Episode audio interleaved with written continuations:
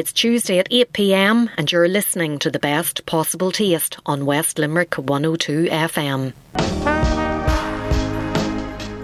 You're listening to the best possible taste on West Limerick 102 FM. Good evening, and you're very welcome to this week's Best Possible Taste. I'm Sharon Noonan, and tonight I've three great guests lined up for you. Firstly, I'll be talking to publisher Kristin Jensen, who is celebrating the success of Blasta Books at this year's Irish Food Writing Awards. And then Mary O'Sullivan from Beara Bitters shares details about her portfolio of bitters that are made from natural fruits, nuts, and seeds infused in alcohol. And towards the end of the programme, Aoife Whelan reveals details about the recently launched Little Farm experience that makes the perfect school tour. But before we hear from our guests, a reminder that you can make contact with me by emailing me s.noonan at live.ie or you can tweet me at Queen of Org, as in Queen of Organisation, and I'm also on Instagram at Sharon J. Noonan. So, my first guest this evening is no stranger to the best possible taste and has been on the programme to tell us about her publishing company, Nine Bean Rows, and a COVID project, Blasta Books. Well, Blasta Books won the Best Cookbook category at the recent Irish Food Writing Awards, and Kristin herself was the recipient of the Outstanding Achievement Award. I spoke to Kristin last week to congratulate her on the richly deserved awards. Bon appetit. Yummy. Grubs up. Delicious. Mmm. Kristin, huge congratulations on your success at this year's Irish Food Writing Awards. Two richly deserved awards Best Cookbook and Outstanding Achievement. So you must still be on cloud nine. Yeah, definitely still reeling. Not definitely hasn't sunk in yet. So for the the best cookbook, a couple of the books in the Blasta range had been nominated, shortlisted for that, but in actual fact, there was a bit of a twist, as Suzanne Campbell explained on the night. A very prestigious judge judged that category, Jay Rayner. So, for people who are maybe not familiar with who he is, just explain first of all who Jay Rayner is.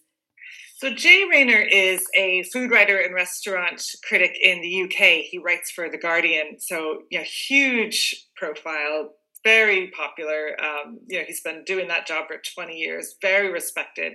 So you know, just even the thought that, oh my goodness, like our books were in his hands and he thinks so highly of them is amazing. And yeah, as you said, officially only the first two books were nominated because of the um, you know like the timing cutoffs of, of when things are published so to have him turn around and give the award to all four books in the first series was completely unexpected and you know as suzanne explained later yeah they basically changed the rules you know bent the rules you know to be able to recognize all four books which is so tremendous and i'm so happy for all the authors because being the first series they really were taking a big leap of faith you know signing on with me and just trusting the vision I had for it.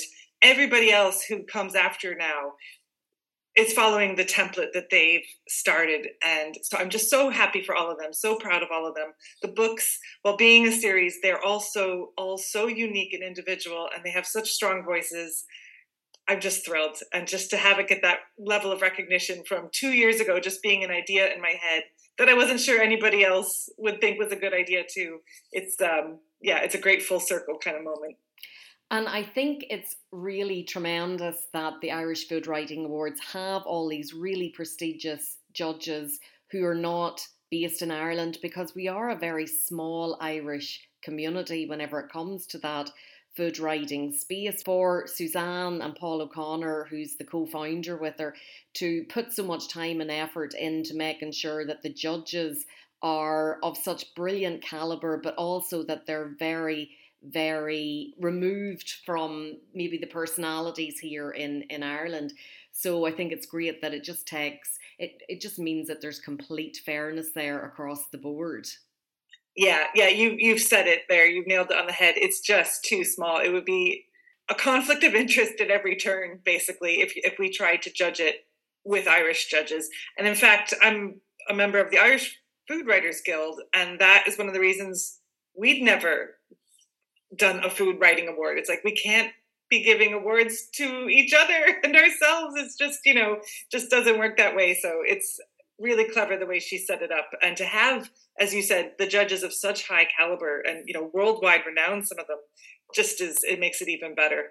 And I know that Suzanne had said on the night as well that they had looked to the Guild of Food Writers in the UK to learn from their awards, but obviously the UK is a much bigger market. There's more players there, so it was great to have some of those judges in the room on on the night. Did you meet any of them? Do you know what? I, it was such a whirlwind that I didn't meet any. Like I was able to say hello to some of the people I already knew from other events, like Charlotte Pike, for example. Um, and I did sit next to Xanthe Clay, and she was the president of the UK Guild. So I was the secretary and the chair of the Irish Food Writers Guild. So, you know, I would have been, she would have been on my radar.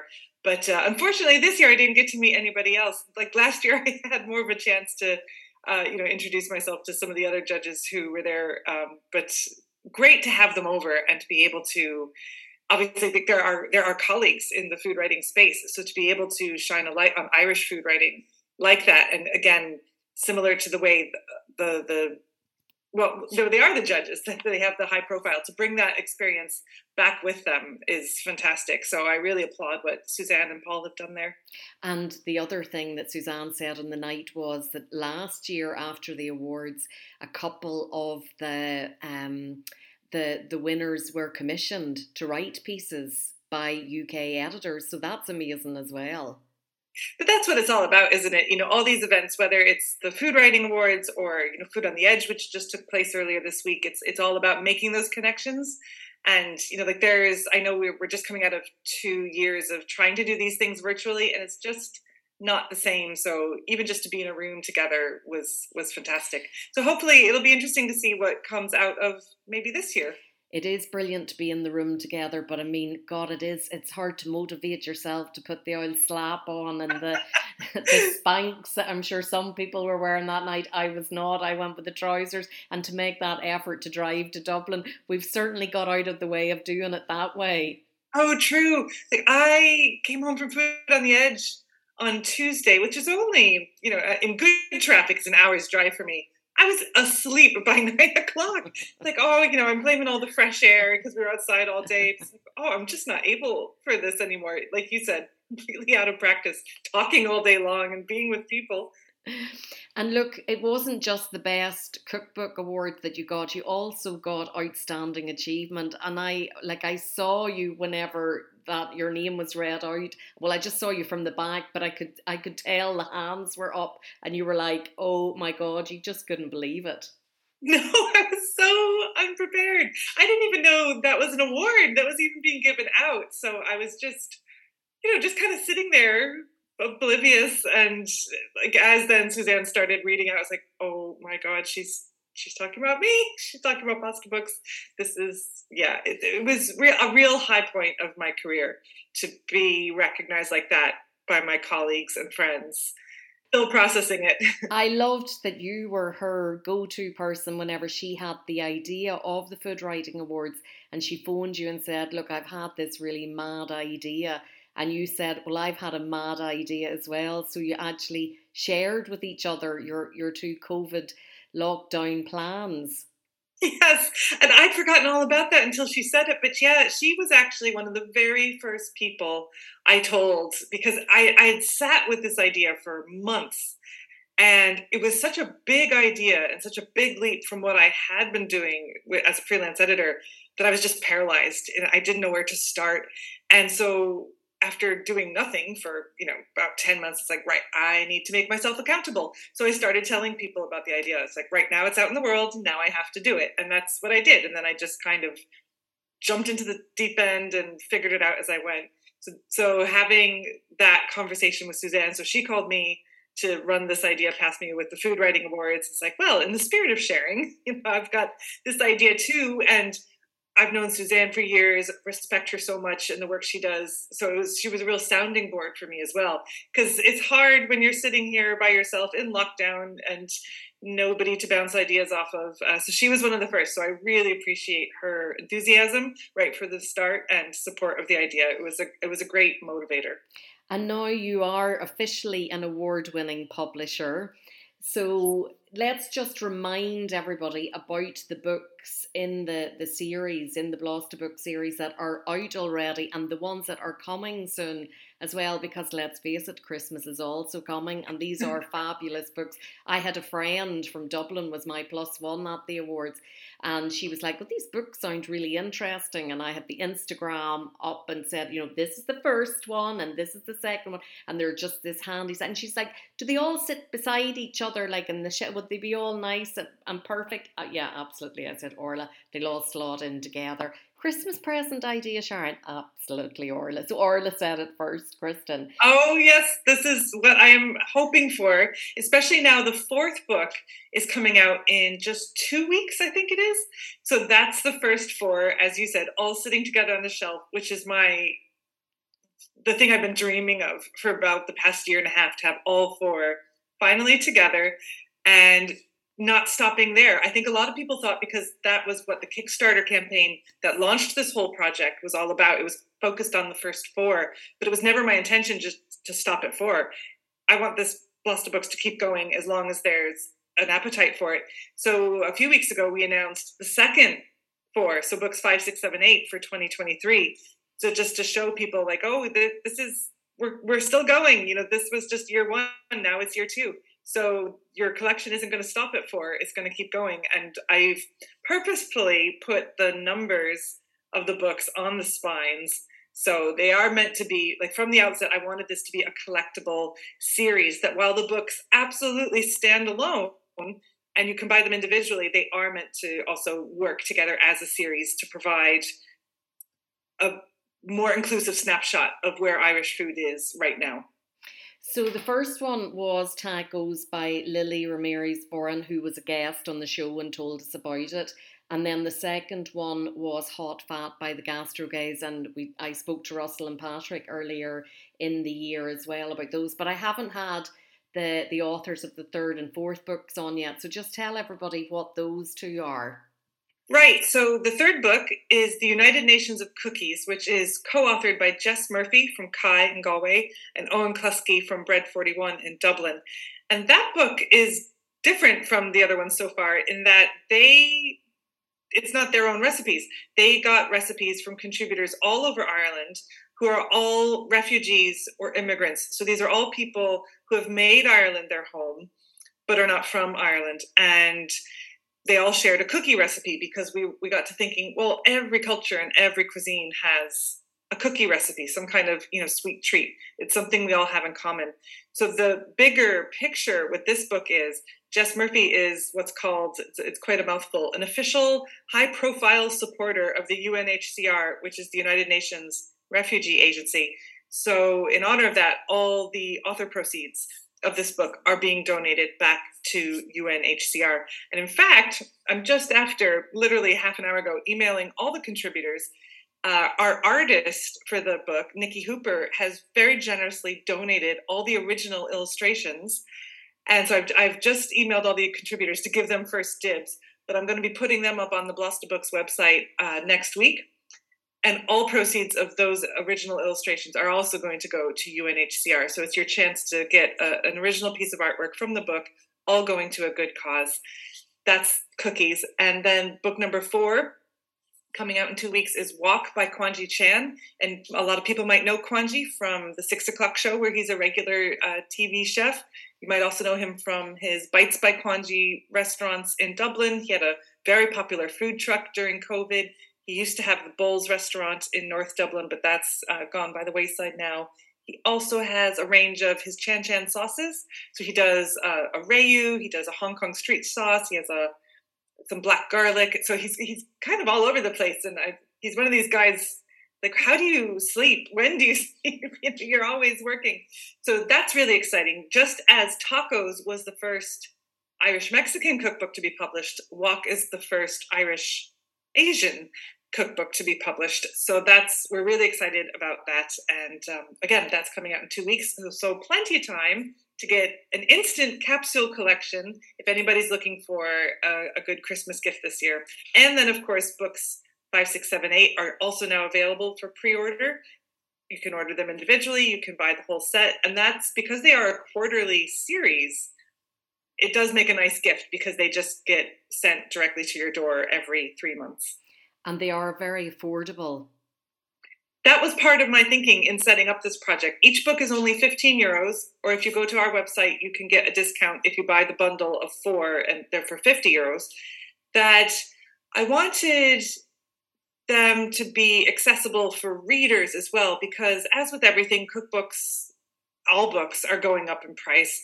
And sometimes it's like, well, you'd already have to be a fan of the writer or the cuisine and, you know, already kind of committed to spend 35, 40, 45 euros now on a cookbook. So I figured at 15 euros, it just gives you this taste of a cuisine, of a topic, of a person, you know, just to take a chance with not having to spend a lot to do it. So I like to say that Blasta books are to cookbooks what street food is to restaurants. They're just a fun, accessible way to try something new. A great way to compare it. For somebody that hasn't seen the, the cookbooks, the illustrations are there instead of photographs because that's part of the huge expense of doing a cookbook. Exactly. So the whole series was born out of this desire to provide a platform for more people to be able to get published against the backdrop of the fact that cookbooks are very, very expensive to produce. So I was sitting there during the summer of 2020 in lockdown thinking, okay, technology being what it is, there, has got to be another way. You know, printing costs compared to 30 years ago have come down. How can I be clever about this? You know, how can I be savvy? So this is what I hit on the small books with the lower price point, and as you said, the illustrations rather than the expense of a photographer and a stylist and a home economist. You know, it's um, just keeps it the costs down for the reader to be able to buy it for only 15 euros.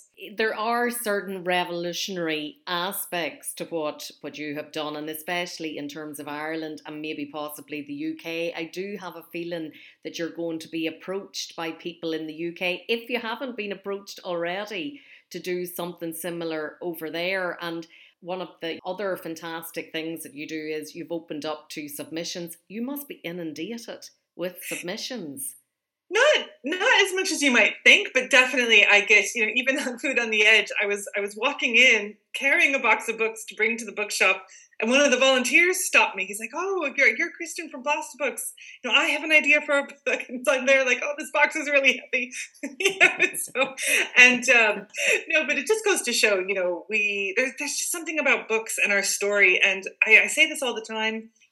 I really do believe that there are two things that connect everybody, and it's food and stories. It's what makes us human across cultures, across you know all kind of metrics that you care to measure we all it's it's like the most important thing we have is our story. And the way i'm coming at it is how that is reflected through food. So yeah getting lots of um, inquiries. So it's to the point where I, I could certainly have enough material to publish more books a year. It's just resources you know I, I just don't have the manpower to do it. But also don't want to burn out. I don't want to burn readers out. I want to keep it fresh and exciting every time. Yeah, and not dilute the the yeah. effort and the market. At least once a week, whatever projects I'm working on, it will come up at least once a week, and I'll say you really should look up Blasta Books. I think oh. you know you should be making contact through the formal submission process. Yeah, and like the submissions, th- this isn't unique to me. Every publisher has a submissions process and format, and that's just because it's the the information we need in a format that we need it in. Otherwise we're reinventing the wheel every single time. So there is you know there are always good reasons for the ways we do things.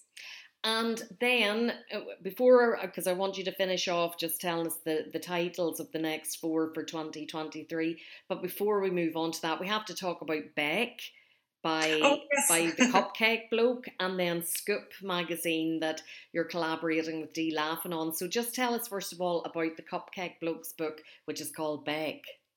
So it's bake and the subtitle is Traditional Irish Baking with Modern Twists by Graham Herterich, aka the Cupcake Bloke. And what this book is, it is, as the name suggests, traditional Irish baking recipes, and then you turn the page and it's a modern spin on it. So he has, for example, to use the cover, so the cover is the modern version of soda bread. He has the traditional plain soda bread recipe, but then you turn the page and it's been jazzed up with panch phoron spicing. So it's using this foundation of the recipes we all know and love, but bringing them into the 21st century using the ingredients that are available to us now and that many of us have been able to experience for ourselves now that travel is more affordable and we're able to well, also again travel again after the pandemic. So you know these ingredients that we wouldn't have heard of or certainly not had access to even 10 years ago are now much more widely available in Ireland and people have had them. So it's being able to marry those two things together. And it's uh, it's a lot of fun. It's what graham is really passionate about doing himself in his own business the bakery in rialto. So for example another example you've got um, what he calls mammy buns which is you're just kind of your fairy cakes that you know, childhood birthday party staples. So he's got that recipe but then you turn the page and it's a tahini and black sesame cupcake. So it's and it's just also a springboard to show people play with flavors you know experiment yourself mix and match just use this as a inspiration and was there a reason why you didn't go down the Blasta Books route with Graham? Because it's it's a publication from Nine Bean Rows, which is your overarching publishing group. Yes, so Blasta Books is the quarterly series, and that's what that is. It's very fixed. Nine Bean Rows is the imprint for basically everything else, you know, the quote unquote big books or any other kind of book that you know might be coming down the tracks. And when Graham called me up with this idea, it would have been fine for a Blasta book, but I just felt it because they are little, it would have been too restrictive. I like he wouldn't have been able to kind of get into his groove with it enough. So really kind of broke my own rule. The whole point in setting up those two imprints was that Nine Bean Rows was the pathway from Blasta Books. So all these authors who had tried to get a book deal with the other publishers here and in the UK and weren't able to, this was going to be the way. It's like, okay, now having proven the market with a Blasta book, now here's the pathway to get the big book, you know, with the photography and the styling and the hundred recipes. And yeah, so Graham just wound up leapfrogging that entire system before I even had a chance to start it. Um, but so far, it's going really well. In fact, just last night we were at the GPO for the An Post Irish Book Awards. It was shortlisted for Cookbook of the Year. So I really, I'm, I'm so proud of that. To be in a category with other long established publishers with a lot more resources than I have because it is just me here at Nine Bean Rows and my team of amazing freelancers. It's a fantastic uh, achievement for, for the whole team. I could sneak in there though, just to ask people to vote for Bake in the Book Awards. Okay, yeah, absolutely. Tell us where we need to, to go to to do that. Yeah, so one part of the Irish Book Awards is a public vote. So we would really, really appreciate anybody who already has Bake and knows it and loves it. If you go to irishbookawards.ie and give your vote to Bake. Absolutely. And then Scoop. We must talk about Scoop magazine, which again, it's not Blasta Books, it's not a cookbook, it's a, a food magazine. Yeah, so this has actually been in the works for about a year. And I always saw it as being the third pillar of the company. So you've got the Blasta Books fun little series, you've got Nine Bean Rows doing the, the book books, and now you've got Scoop, which is this biannual food magazine. So it's not a glossy, it's not a recipe magazine. It's really more like a journal. It's meant to be similar to Blasta Books. It's something you keep. It's not something, you know, you throw away after a week. You can dip in and out of it. It's more in-depth, long-form food writing and the topic every every magazine is going to have a theme and the topic of the first one is what is irish food which we thought okay for this irish food magazine that's a fitting first topic just making the point that exactly what we've just been talking about with bake and with books this outdated idea of what Irish food is, especially when it comes to how it's perceived abroad. It's time to change the story. And this is all my way of just trying to update the story and reflect the diversity that we actually have here. That I'm not sure even a lot of Irish people realize how multicultural Ireland has actually become. So, Scoop is coming out. It's being delivered to my office on Wednesday. So, I'm going to be working as fast as I can to turn it around into the post on Thursday or Friday. So hopefully people will get it before the bank holiday. But that's going to be available through our own website, scoopfoodmag.com, or independent retailers. So the kinds of places that are already stocking Blasta books, which is delis and cafes and nice little indie shops. They'll you can find Scoop in these places. Not really. Um, not really kind of like a, a news agent type of publication. It's like nothing that's been published here in Ireland before we're so excited for people to see it. I think, yeah, I mean, like we we always had this clear vision in our heads of what it was going to be, but obviously nobody can see inside our heads. So we're so excited for it to land, and I think people are just going to be blown away. Yeah, I can't wait to get my copy now, and you'll have to do a little unboxing Instagram reel there, so you will. And then finally, just to finish up about the the Blasta book series that's coming out in 2023. Tell us very quickly the themes and the authors for those. Okay, so book number five, which is going to come out in January, is by the Spice Bags podcast co-hosts, also my uh, colleague there, Dee Laffan with Scoop. So it's Dee Laffan, Blanca Valencia, and Mei Chin. Their book is uh, Soup. So very similar to cookies, that they've collected recipes from people all over Ireland, again, who are not Irish nationals soup being another thing we all have in common. And this is so on par with what they talk about in their podcast uh, you know with every episode. So that was like they're basically spice bags is the podcast equivalent of Blasta books. We're we're working in the same lane. Then book number six is tapas by vanessa murphy and anna cabrera from las tapas de lola in dublin the much loved restaurant. Fabulous restaurant is, is, yeah. and what's so exciting about this is their book is actually going to tie in with their 10 year anniversary of the restaurant. So that's really, really nice. I'm very excited about that one. Then the seventh book is called Wasted by Conor Spacey. And Conor Spacey does lots of fantastic work all around food waste. So I said to Conor when he approached me, it's like, listen, I'm 100% behind this idea, but the recipes have to be delicious first and foremost. And the food waste part of it has to almost be like a nice added bonus. They have to be delicious recipes that people are going to want to cook. So, really excited about that one. Again, a fantastic message, really actionable things, but delicious recipes that you really want to make. And then the last one now for next year is with Richie Castillo and Alex O'Neill from Bahay, which is a very popular Dublin pop up.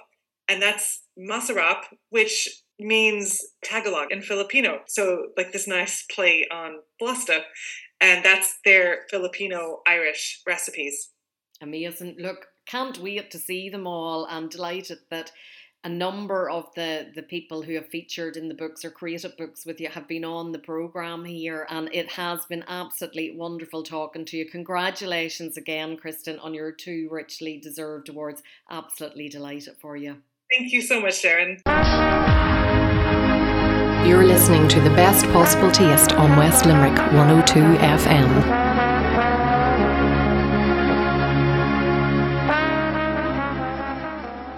Welcome back to the best possible taste. I'm Sharon Noonan, and just before the break, I was talking to Kristin Jensen, recipient of the Outstanding Achievement Award and Best Cookbook Award at the recent Irish Food Writing Awards. If you're just tuning in now and you missed that, you might want to catch the best possible taste on West Limerick 102 FM when it's repeated on Wednesday mornings at 8 a.m. The podcasts are available to listen to on SharonNoonan.com as well as iTunes and the podcast app. Still to come on the programme tonight, Aoife Whelan reveals details about the recently launched Lidl Farm experience that makes the perfect school tour. Next, though, it's Mary O'Sullivan from Beara Bitters who shares details about her portfolio of bitters that are made from natural fruits, nuts, and seeds infused in alcohol. Bon appetit. Yummy. Grubs up. Delicious. Mmm. Mary, it was great to meet you a few weeks ago in Dingle at the Blas na hÉireann Irish Food Awards. And whenever I was there, you were telling me about your Beara bitters. Just explain to everybody what they are. So, Beara bitters are uh, Irish cocktail bitters. They're used a few drops at a time to add flavour and aromatics to mixed drinks, or you can use them in food recipes as well. So, um, bitters, co- uh, cocktail bitters traditionally are added to mixed drinks not to overwhelm the flavor profile of the mixed drinks, but enhance to enhance them and pull, help pull them together. So if you're um, working in the bar trade, an awful lot of bartenders tend to call them like the, the salt and pepper, um, just because they add an awful lot of flavor just for a few drops at a time. So, for example, if somebody was making a spicy margarita, is this something that you would use in a margarita? Yeah, I uh, absolutely think the sky's the limit. Like if I, if you're going for a spicy margarita, I'd probably say look at our smoked pear, just because tequila tends to smoke well, uh, tends to pair well with um, quite smoky flavors. So I kind of think it's one thing that is kind of like it's personal taste as well, because we have a range of flavors and you kind of like what you like. There's classic recipes and things as well, but like everyone kind of like riffs and plays with their own things. Like we do have recommended recipes. I uh, honestly find that most people use that as a jumping off point for their own creativity. Brilliant. And the smoked pear that you mentioned there was a finalist in this year's awards, and you have two other flavours in the range. Yeah, so we have an aromatic which we won gold in Blas na hÉireann last year with. So the aromatic is very star anise forward.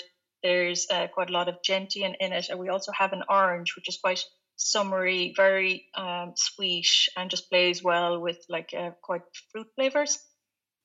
And how did you come up with the idea of starting the business? Because it does sound to be quite a novel type product and quite new to the market in Ireland. It is, and it, it is one of those things that like I do find a, uh, a lot of my time is spent explaining to people what cocktail bitters are, and that's fair enough because it's not a super traditional um, product within the Irish market. Uh, the way I got into it was I had been working in plant breeding um, for years with Teagasc, which is the agricultural research arm of the Irish government. And I had been looking at, suppose, uh, the same uh, question you kind of ask every entrepreneur, kind of take a notion and you're kind of like, well, I want to start my own business. And then I was kind of looking at, well, what can I do that I'm somewhat familiar with? And like, I'm familiar with plants, plant products, and I kind of use that. I uh, kind of like looking at like what seems to be happening in the market within Ireland, and I noticed there's a huge amount of new distilleries and breweries opened. Like in the last 15 years, we've gone from about three distilleries up to 33 in Ireland, and there's 300 in Scotland. So, like the market is only finding its feet essentially after years of uh, three big players dominating the market. So what I was looking at is there's no point in competing with them, it would be better to have a supporting product that people use that we help bars, restaurants, hotels, breweries, distilleries um, help add value to their products and um, help add utility. So there's loads of different cocktails you can make with their products. So it isn't just with spirits, it can be with soft drinks, it can be with beer, it can be with mead, it can be with the limit is your imagination, honestly. And so, whenever you did some research, then where did you come across the bitter idea? I suppose what I had been looking at then was ideas of companies that help support um, breweries and distilleries. And what I kept on coming across was that if you want something to add flavor and aromatics without overwhelming the flavor of your drink, you're looking at cocktail bitters essentially. So they are quite a bit of bang for your buck. So, like our average 200 ml bottle has about 150 servings in it. Um, our 50 ml has between 30 and 35. So, it uh, like a, quite a small um, serving helps tie together the flavors and aromatics. And because all our um, cocktail bitters, they're all made with a base of organic apple brandy that we get from Highbank in Kilkenny. It's an easy way to have a local sustainable product on your cocktail menu. So you have the idea. What was the next step in the journey? Was it sourcing ingredients and getting in touch with people like um, the guys at Highbank?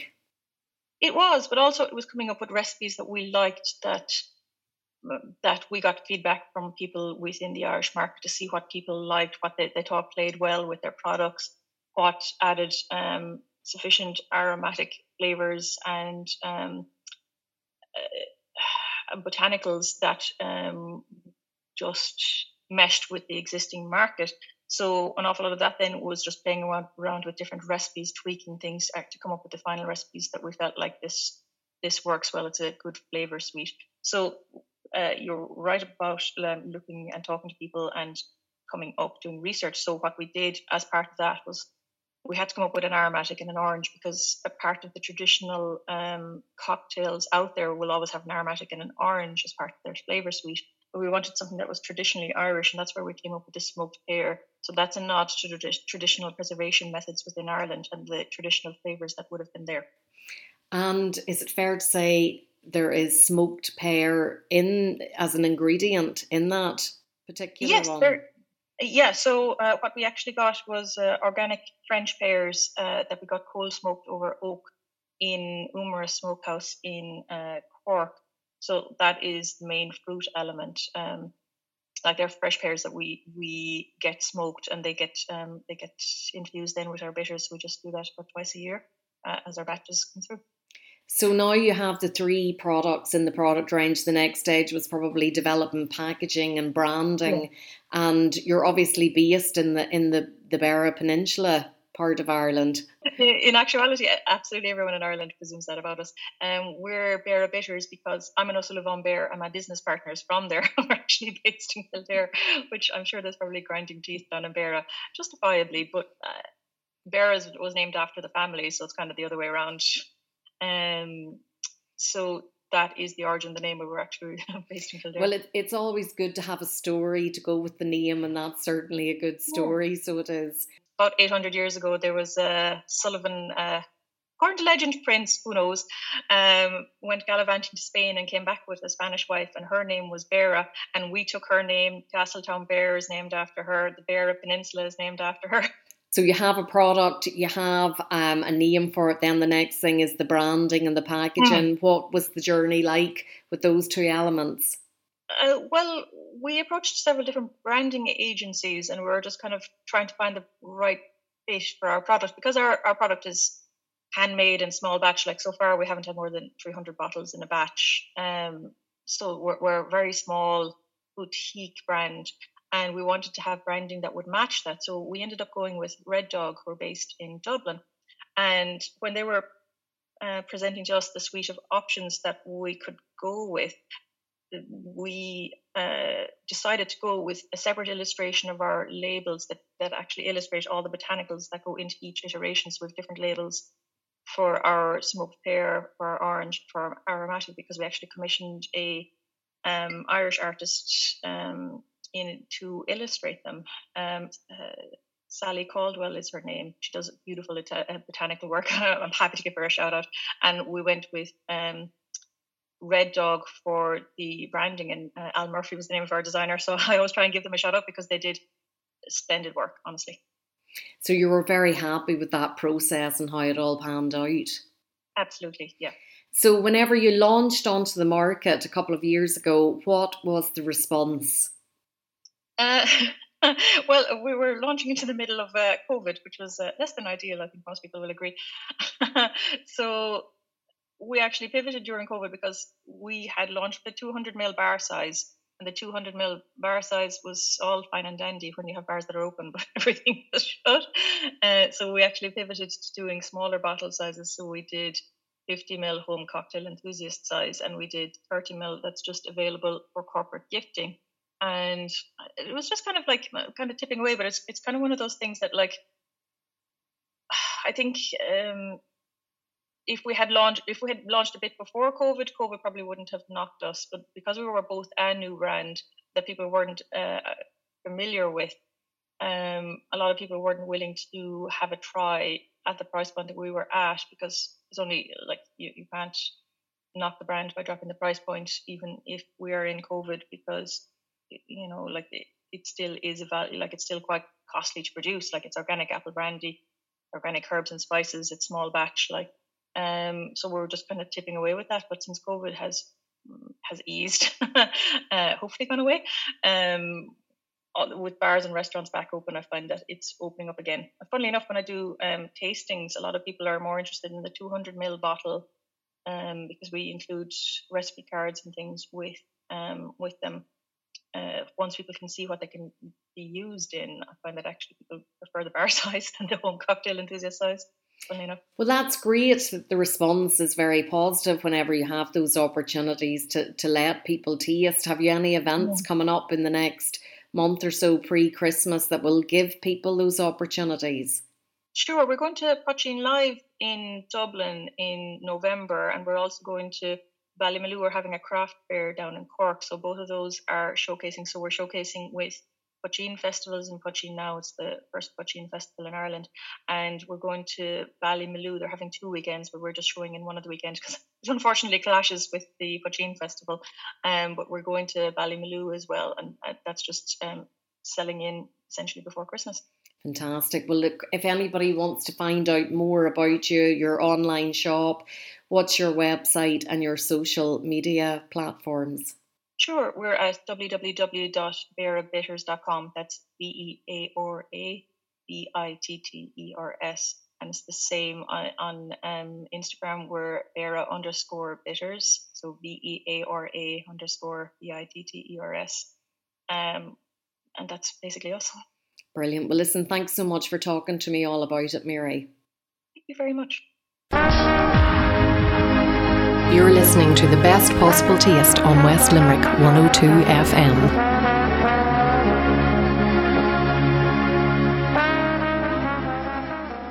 Welcome back to the best possible taste. I'm Sharon Noonan, and just before the break, I was talking to Mary O'Sullivan from Beara Bitters, who shared details about her portfolio of bitters that are made from natural fruits, nuts, and seeds infused in alcohol. And earlier on in the programme, we heard from Kristin Jensen, recipient of the Outstanding Achievement Award and Best Cookbook Award at the recent Irish Food Writing Awards.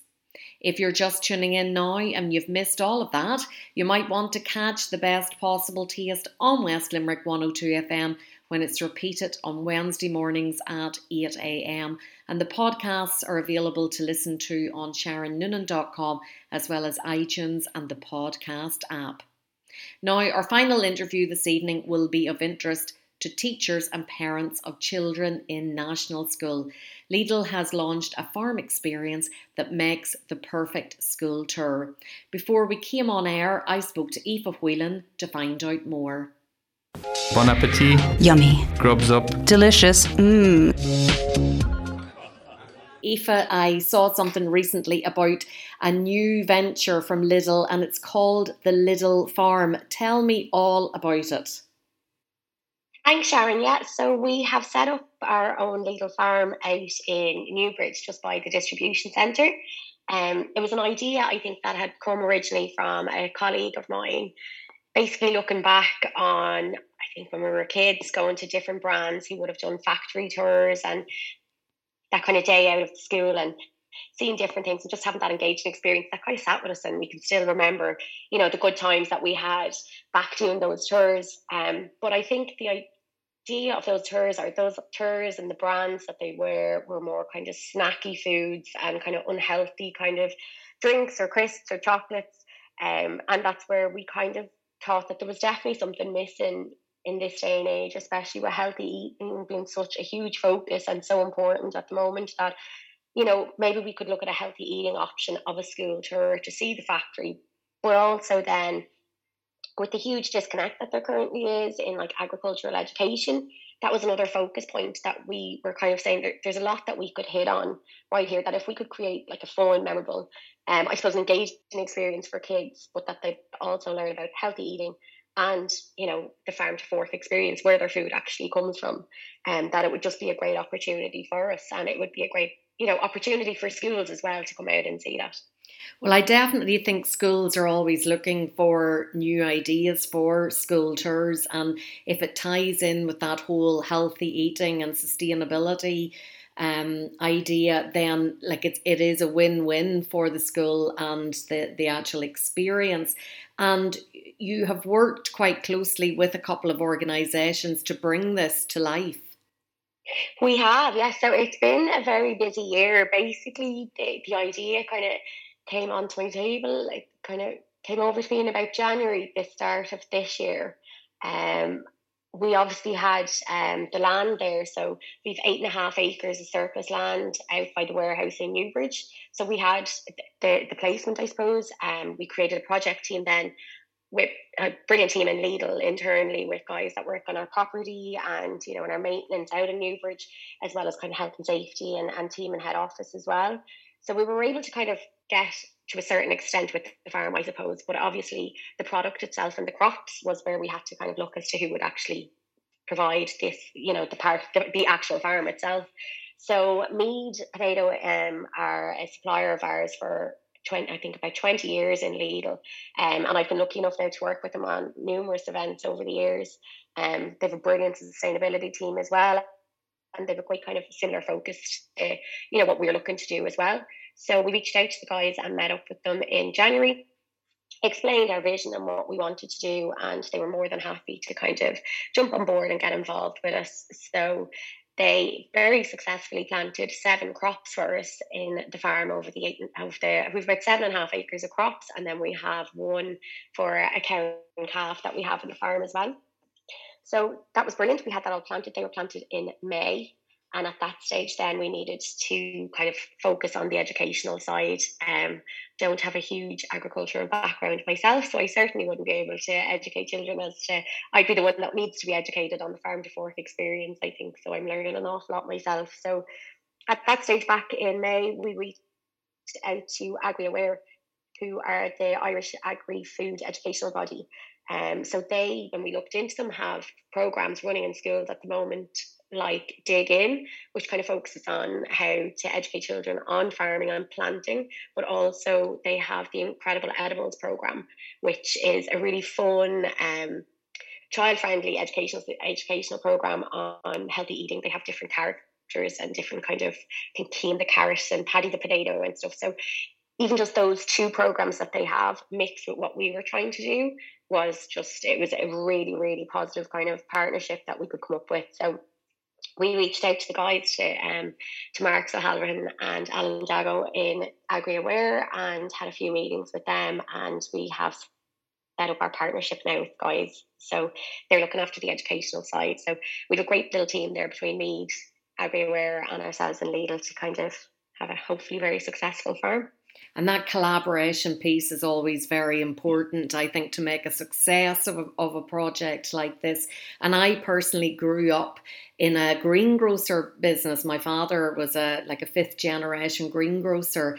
So I was immersed in that fruit and vegetable side of things from a very young age, but I can see that my children have a bit of a disconnect with that now. They don't think about where melons come from or how potatoes are grown locally because they're they're just not they just don't see it even though now there there is a farm in the family but it is a more um, a cattle farm and there's ponies but they're not thinking about how those cattle become the meat on their plate at a at a later date.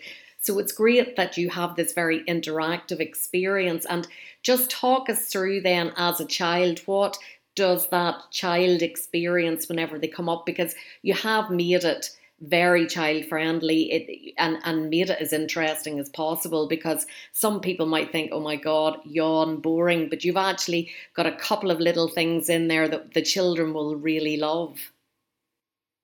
Yeah, we do. And so far, the excitement from the children is just amazing. Like, um, even prior to opening the farm, we had just an internal family day um, that we invited staff and and obviously their kids and families to come and have a look and see what we've been working on. And just ironically, as you said it there as well, we had magicians and face painting and all the jigs and wheels in it. And I had my own little six year old at the farm. And when I left, I asked him what his favourite part of the day was. And he told me it was digging up the carrots and the potatoes. Um, so it was just so funny to see that no matter what you were throwing and all these these fancy bits that we were bringing in and excitement and circus acts that all he wanted to do was get dirty and, and dig up a few carrots and potatoes. So um, you're totally right on that one. But I suppose the, the journey, um, it starts, the kids come in, we ask the schools to pay for their transport, but after that, the tour itself is free. So um, it's very safe. We have a gate that's built off the roundabout so they don't go through the warehouse at all or near the trucks there. They come in through the gate into the Lidl farm. They'll park up and they'll be met then by our teacher who brings them into a purpose built classroom that we have. So they go in, they get a little health and safety talk. We have little high vises for them to, to kind of get on. And that's when they go out then and they'll spend about 45 minutes out in the farm. So they'll get to learn different bits about it and kind of a bit about biodiversity and sustainability. And then they'll go through and just the different elements of, as I said, just even knowing what a carrot looks like in the ground and how potatoes are dug up is is so interesting for them because there really is, as you said, that disconnect there. So um, each of the children do get to pick up a few of their own kind of vegetables and bring them home to their parents um, to show them what they've done for the day. Um, and they're out there for, as I said, about four to five minutes. They come back then and they get to meet our cow and calf. And then they are picked up then by the Lidl Farm train which is a, a brilliant little train that we have um, bought in. Um, and all the kids can can get on that, and they are brought then for a tour, which brings them out of the farm and right through our distribution center and our warehouse so they can kind of see the um, supply chain element, I suppose, as to, you know, the food gets out of the ground and then it, like obviously then it's in a big warehouse and from the warehouse, that's how it gets out to the stores as well. So a great little educational piece for them just to show the full cycle and then back out into the classroom then um, where they get a little goodie bag then and they and they go home. So the hour the, the tour itself is about two hours long. Um, but it's action packed now. There's a, there's not a lot of time. It's, we're filling a lot of stuff in to those two hours. We also have two polytunnels as well, so we're kind of um, preparing for bad weather. But as it is, you know, we've been lucky enough so far. But the children just want to be out of the classroom and then getting mucky anyway. So we're avoiding the classroom and the polytunnels as much as we can to get them out into the fresh air. And of course, because um, it is outdoor for a lot of it, and because you can't decide when things grow in Ireland, it is time, there is a time constraint. So you do them September, October, and then April to June. Yes, exactly. So we're looking to see, we've had a huge interest for next year already. and um, we only launched there on the 5th of October. Um, we had previously done a few trials just to schools, just to learn kind of I, I suppose ourselves um, and just see how much engagement we could have with the with the different ages and the children and what kind of age limit suits. So we're looking at second to sixth class students. and um, we've kind of found that they're the most suitable for it.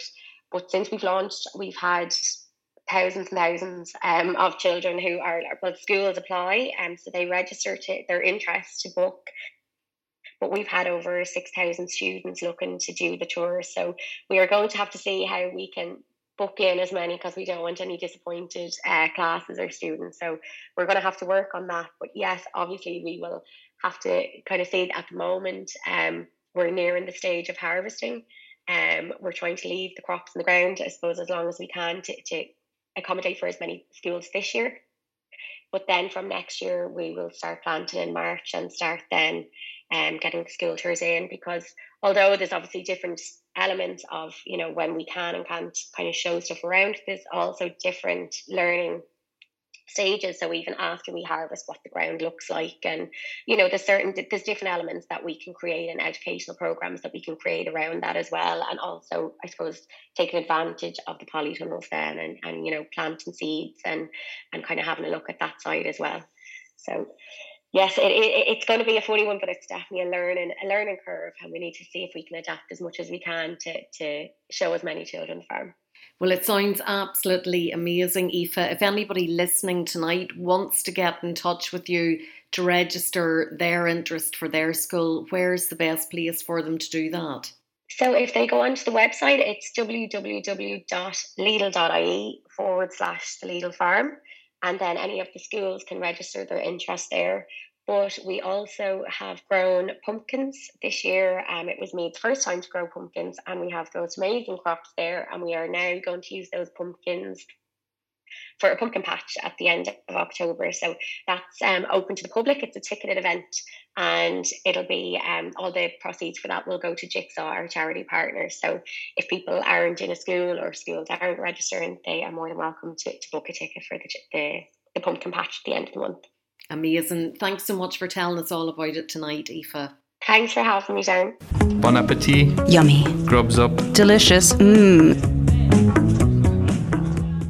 And that brings us to the end of tonight's programme. Thanks a million to my guests, Kristin Jensen, Mary O'Sullivan, and Aoife Whelan. Until next week, bon appetit.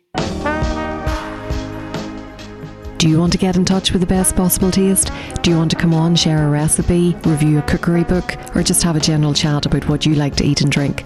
All you have to do is get in touch with me, Sharon Noonan, by sending an email to s.noonan at live.ie or send me a tweet at Queen of Org.